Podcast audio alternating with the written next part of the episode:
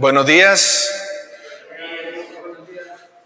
It's an honor and privilege to be here. As my friends from Xela say, I was uh, assembled in Quetzaltenango with the imported parts. My parents were missionaries here for 45 years and served here at Union Church uh, in different positions and helped out, and, and uh, were missionaries with the Southern Baptist primarily. Uh, my wife and kids uh, could not join me this morning, but they send their greetings as well. Uh, it is a, a, real privilege and honor to be here at Union Church. Um, my wife and I got married here almost 21, a little over 21 years ago. We had our wedding here at Union Church and have a very special place in our heart for this, this congregation. Um, I, I, did want to share with you guys, I, I, my wife and I do work in Zone 18, so my context is from a lower income area. But I believe that what God laid on my heart to share with you is something that can be replicated wherever you are and whatever you do. It's some four simple steps that I want to share with you guys. And the question I want you to ask yourselves this morning is how do you reach out to your community? And what is your community? What are the people around you that need to hear about Christ? What are the people around Union Church that need to hear about God's truth? And how do you touch those closest to you? So, I want to share with you guys four principles that I believe uh, can be used wherever you are and whatever you do. And it does come from Isaiah uh, one of my favorite passages, Isaiah 61, verse 1 to 6. Uh, God does really easy things for me to remember 61, 1 to 6, right? And it's the passage that Jesus reads when he goes into the synagogue in uh, Luke chapter 4. But I want to just focus in right now on the verse, first verse. Uh, the Spirit of the sovereign Lord is on me because the Lord has anointed me. Now, do you have Jesus in your heart? If you do, then you are anointed by God to do his work. And what is his work? He has anointed me to proclaim good news to the poor. He has sent me to bind up the brokenhearted, to proclaim freedom for the captives, and to release from darkness for the prisoners. Four simple things that I think we can each do in our lives and in the community in which we serve. And the very first one is proclaim good news. Now, on the surface, this very first one, proclaim the good news, we can interpret as sharing the gospel. But I would argue that this is not about sharing the gospel because it has a qualifier. Share good news to the poor. Does that mean rich people don't need to hear the gospel? Who's a rich person? Compare myself to Bezos, I'm poor, right? You can always compare yourself to somebody that's richer than you and say, oh, I'm poor compared to Bill Gates. So, what, what, what does a qualifier to the poor mean? And what does good news mean? Good news sometimes just means una palabra de aliento, a word of encouragement, something that you reach people where they are with what they need at that moment. There's people that are economically poor, but there's people that are emotionally poor. There's people that are relationally poor. There's people that are poor in spirit. And it's not our job to try and change people, it's our job to meet people where they are. Okay? I'm going to use some examples from my context, which, as I said, is, is Zona 18, Zona 18, a high risk area of the city. My wife and I have been working in those type of neighborhoods for 26 years. And uh, God's allowed us to be there and to be able to share His love with those that may not hear it from other places. You know, many times Jesus would, would give the lame man the ability to walk, or bring sight to the blind, or heal the sick, and then talk about faith. And this is the good news of meeting them where they are. And it's not our job to take them to the next step, that's the Holy Spirit's job. We meet them where they are. Jesus loves you. That's good news. So, proclaiming the good news let me tell you a simple story. We went into the public school system in El Paraíso Dos. And when we went into this public school system, we, we said, How can we serve you? Now, as you can imagine, in the public school system here, unfortunately, there, it has a lot of challenges. And in the rougher neighborhoods, it has even greater challenges. And I walk in, and as I walk into the, the, the, the facility, I saw about 10 or 15 things that I immediately knew that this could, I could fix this. We need to change that. We need to improve this. We need to do that. If we really do these four or five things, it'll really improve the school, make it a different place. But you have to meet people where they are. And I sat down with the director and I said, Director, what can I do for you? What do you need? And she says, We want the school painted. We want new paint on the school. I said, Okay, great. Because the classrooms are kind of dingy, dark, and needed a new facelift. So my thought is, what classroom can I start painting? Her thought is, I don't want you painting the classrooms. I want you to paint the outside wall. Why the outside wall? She says, because I want the kids, when they come to school, to come to a beautiful building outside as they walk through the front doors. Okay? We painted the outside walls. I said, Can I put some motivational sayings on the outside walls? She said, We don't want any religious stuff out there. I don't want any Christian. This is a public school. We have to remain secular. That's okay. Can I just put some motivational sayings? She, she conceded, said yes. All along the outside wall, we painted Proverbs. A wise king once said, and painted all these Proverbs. Didn't put the citation, that way it's not religious. Just a historical figure said at one point in time. You know what that allowed us to do? That built trust. We met them where they were. I saw all these other problems that needed to be fixed. They just wanted a wall painted. You meet people where they are. You understand what they need at that moment, and that opens you the door for later. Now, because we did that seven years ago, we now get invited to the in school, in service uh, teacher training to pray for the teachers, to lead Bible studies with them, to help them become better teachers from it within their neighborhood. We have uh, open doors into the public school system to be able to go in and work with the kids. So, the first thing, bring good news to the poor. That's meeting people where they are.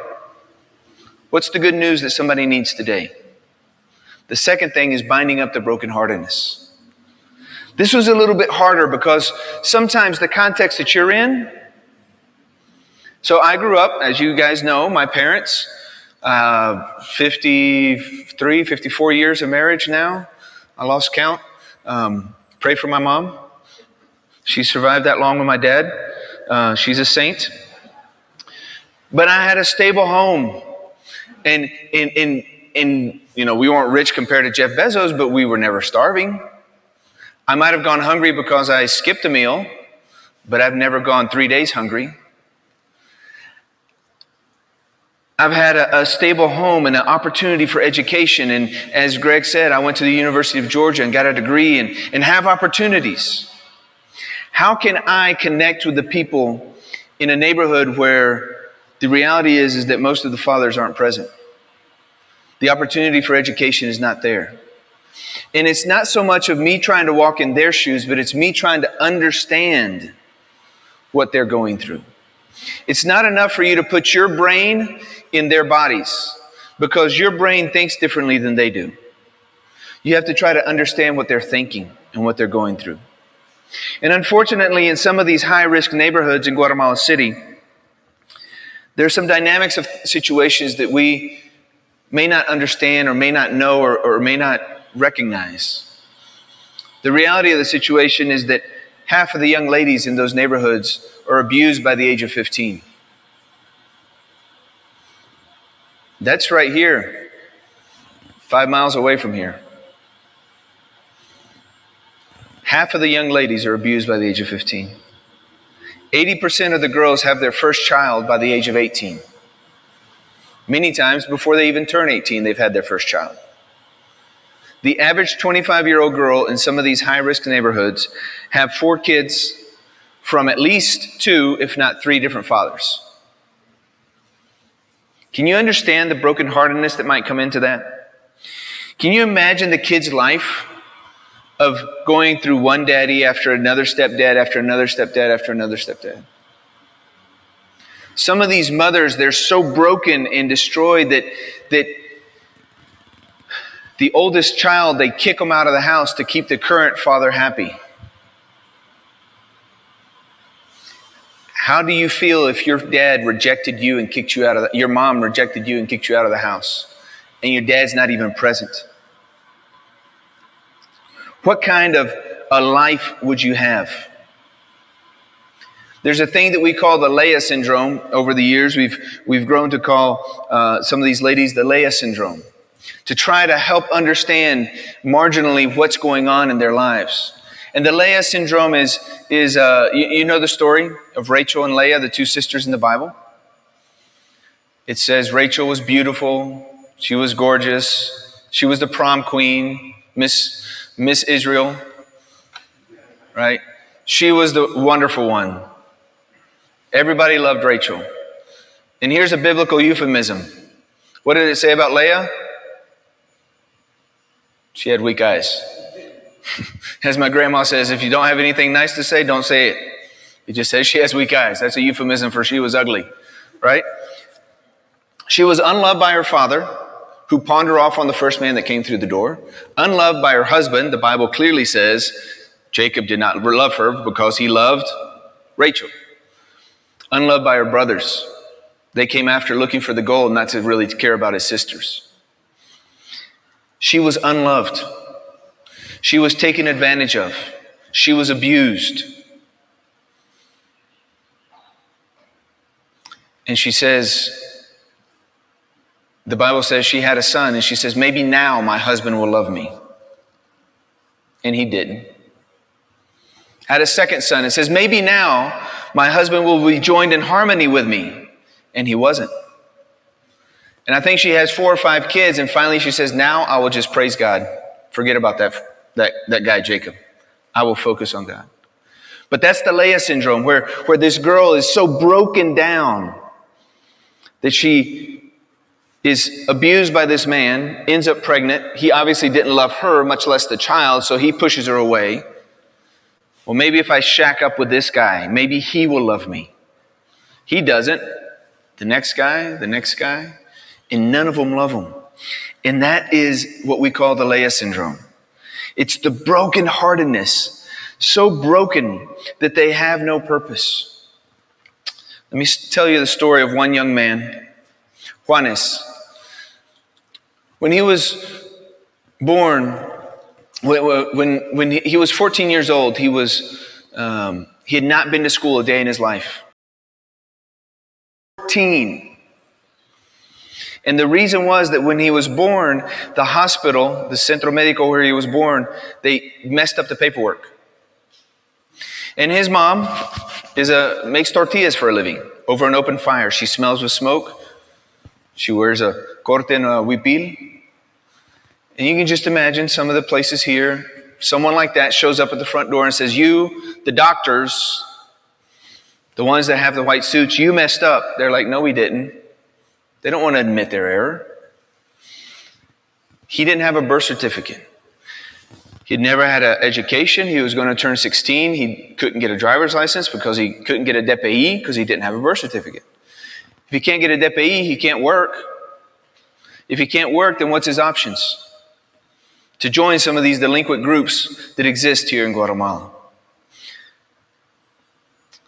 We showed up as a ministry and, and we realized the situation. We went to the medical center, said, Excuse me, we brought lawyers and you made a mistake. We need to find this. And we sat down, and, and, and one of my associates, David Medina, sat down and he went through the medical records for like three years.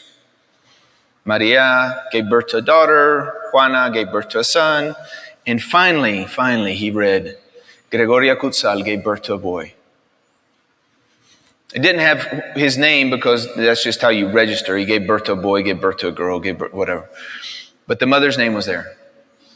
And Juanes was standing behind David and he started to weep. He says, I exist. I exist. Do you understand the brokenheartedness where, where you don't even exist because you don't have a piece of paper that says you were born, even though you're standing there physically? That's trying to understand the brokenheartedness and understand what's going on in the lives of these people and how you can be of service to them. The problems in, in, in zone 10 and zone 14 and 13 might be different from those in zone 18, but there's brokenheartedness. There's families that are broken apart, children that are wayward, situations going on where only you can take a moment to understand what's happening. The third thing that the passage talks about, it says we need to free the prisoners from captivity. Now, I grew up Southern Baptist, and and uh, and, and there's there's things that, that I, we learned in our denomination, and things that other denominations learn differently. Some are more adamant about certain things, and some are less adamant about certain things. But there, without a shadow of a doubt, there's things that hold us back that prevent us from advancing. Chains that bind us. The Bible talks about what is bound on earth will be bound in heaven, and what you loose on earth will be loosened in heaven. There are spiritual bindings and there's physical bindings. There's chains of oppression. It says that we're slaves to our debtor. Chains of addiction. Alcohol, drugs, pornography. There's chains that limit our mindsets. That people have told us, you're stupid and you can't do it. And you believe it. These are limitations that prevent us from getting ahead. And, and the spiritual chains that yoke us to our past. I messed up and I can't move forward. And we have to break those chains. We have to change that. There's a spiritual battle going on that we must fight. And, and there's a young man named Bullwinkle. And this young man had joined one of these delinquent groups here in Guatemala. And I would go by his house, and his mom would allow me to plug in to their outlet, and, and we would show the Jesus film, and, and we would show the Veggie Tales cartoons in the middle of these rough neighborhoods. And his mother would say, Go talk to Pastor Nathan. So I'd get there early, set up, have everything ready, and then Bullwinkle would come talk to me, and he'd stand like this. Hey man, we're going to have pizza night Friday night at church. Love for you to come to our church. We're going to the beach on Saturday. Listen, you don't even have to pay the fee. I've already covered it for you. Just show up. We've got a soccer tournament coming up. You should come join one of the teams. Great talking to you, Bullwinkle. Look forward to seeing you next week. And that was our conversation. And at one point in time, he got caught in a crossfire and, and uh, got shot in the leg. And the doctors told him he was never going to walk again. And uh, I went by Bullwinkle's house because I was going back to the States for a couple years. And I said, Bullwinkle, listen, I, I have to leave. But the fact that you're alive is because God still has a purpose for you. He has a reason that you're alive. And I love you, and just because I don't come visit you doesn't mean I don't love you. It's because I have to go on this trip. But Jesus loves you even more than I do. And I prayed for him and I left. And when I came back 18 months later, I was at church and he came walking across the parking lot, was Bullwinkle. And he came up to me and he gave me a big hug. And he says, I left the delinquent groups. I accepted Jesus as my Lord and Savior. I changed my life. That's releasing someone from the chains that bind him, that prevent him from getting ahead. That's transforming a life that allows him to flourish. Today, he's married and has two kids. A man that was destined to die and be destroyed. So, are you on your knees fighting? Are you praying for your family, your community, your nation? Our nation of Guatemala? Our nation of the U.S.? Are you praying for the world? There's no ministry built tomorrow that is not first constructed on the knees of those who prayed before. We cannot, Union Church cannot grow into the next century if you don't pray today. You might not see the transformation now, but your grandkids and future generations will if you will pray today. If you will get on your knees and fight the spiritual battles for this church and for this community. So if we'll do the first three, We bring good news to the poor. We bind up the brokenhearted and we free the prisoners from captivity. Then, then we get to see number four. In number four, this is where, where the light comes in. Remember the saying, people don't care what you think unless they think you care? They don't care what you believe. Somebody that's starving to death doesn't need to hear about a, a God that's off in heaven somewhere looking over us. He needs food today.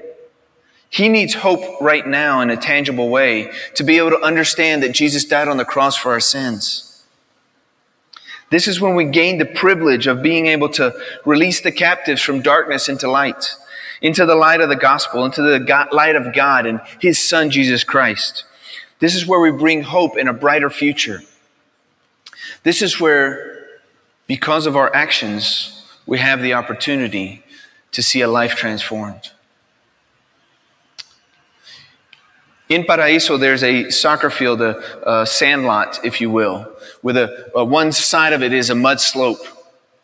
And we went into this neighborhood, and, and I, I it's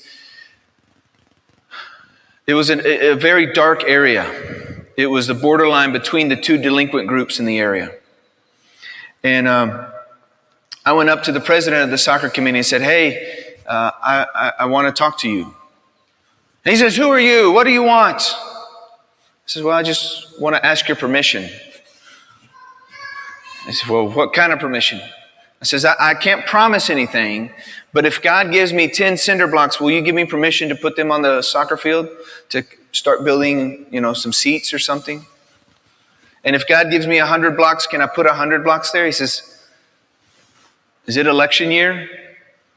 What political party are you with?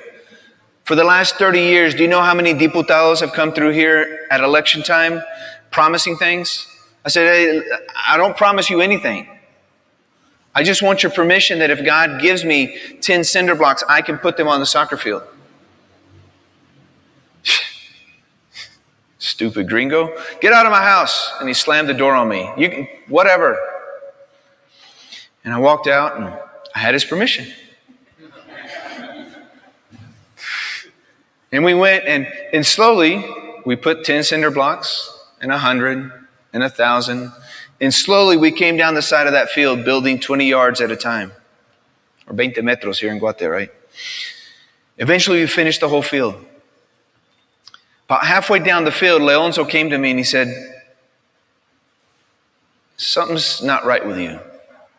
So, well, I've heard that before. You're different. I said, Well, it's not me. It's Jesus who's in me. He says, You but see, you promise nothing and you do everything. Why?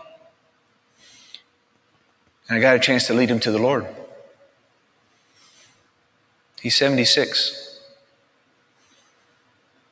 And he led his daughter to the Lord. He led his two neighbors across the street to the Lord. He led his other daughter that lives around the corner to the Lord. All because some crazy white guy went in to build stadium seating in one of the toughest neighborhoods in Guatemala City. Because I cared, I had the opportunity to share the light.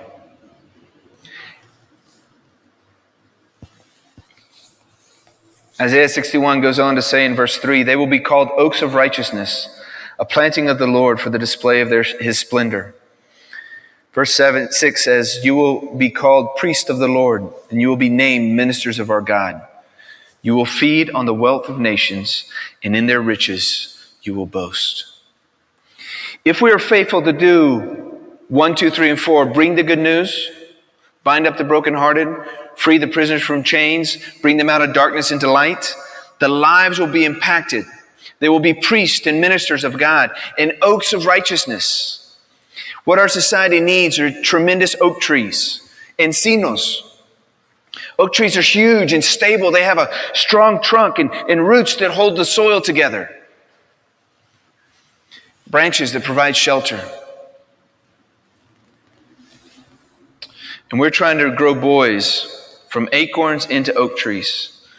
We want them to be husbands that don't beat their wives but love them. Fathers that don't abandon their kids but raise them and men that don't destroy their communities but fight for them. Our ministry is trying to help empower youth so they can transform their communities from the inside out.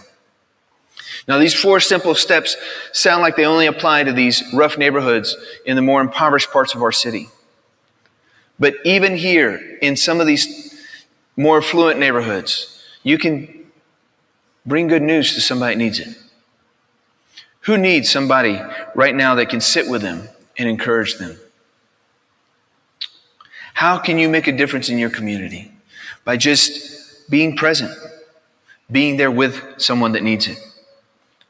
Who needs to hear a word of encouragement? What brokenheartedness around you can you can help to bind up? Someone just lost a loved one. You did too. You can go encourage them.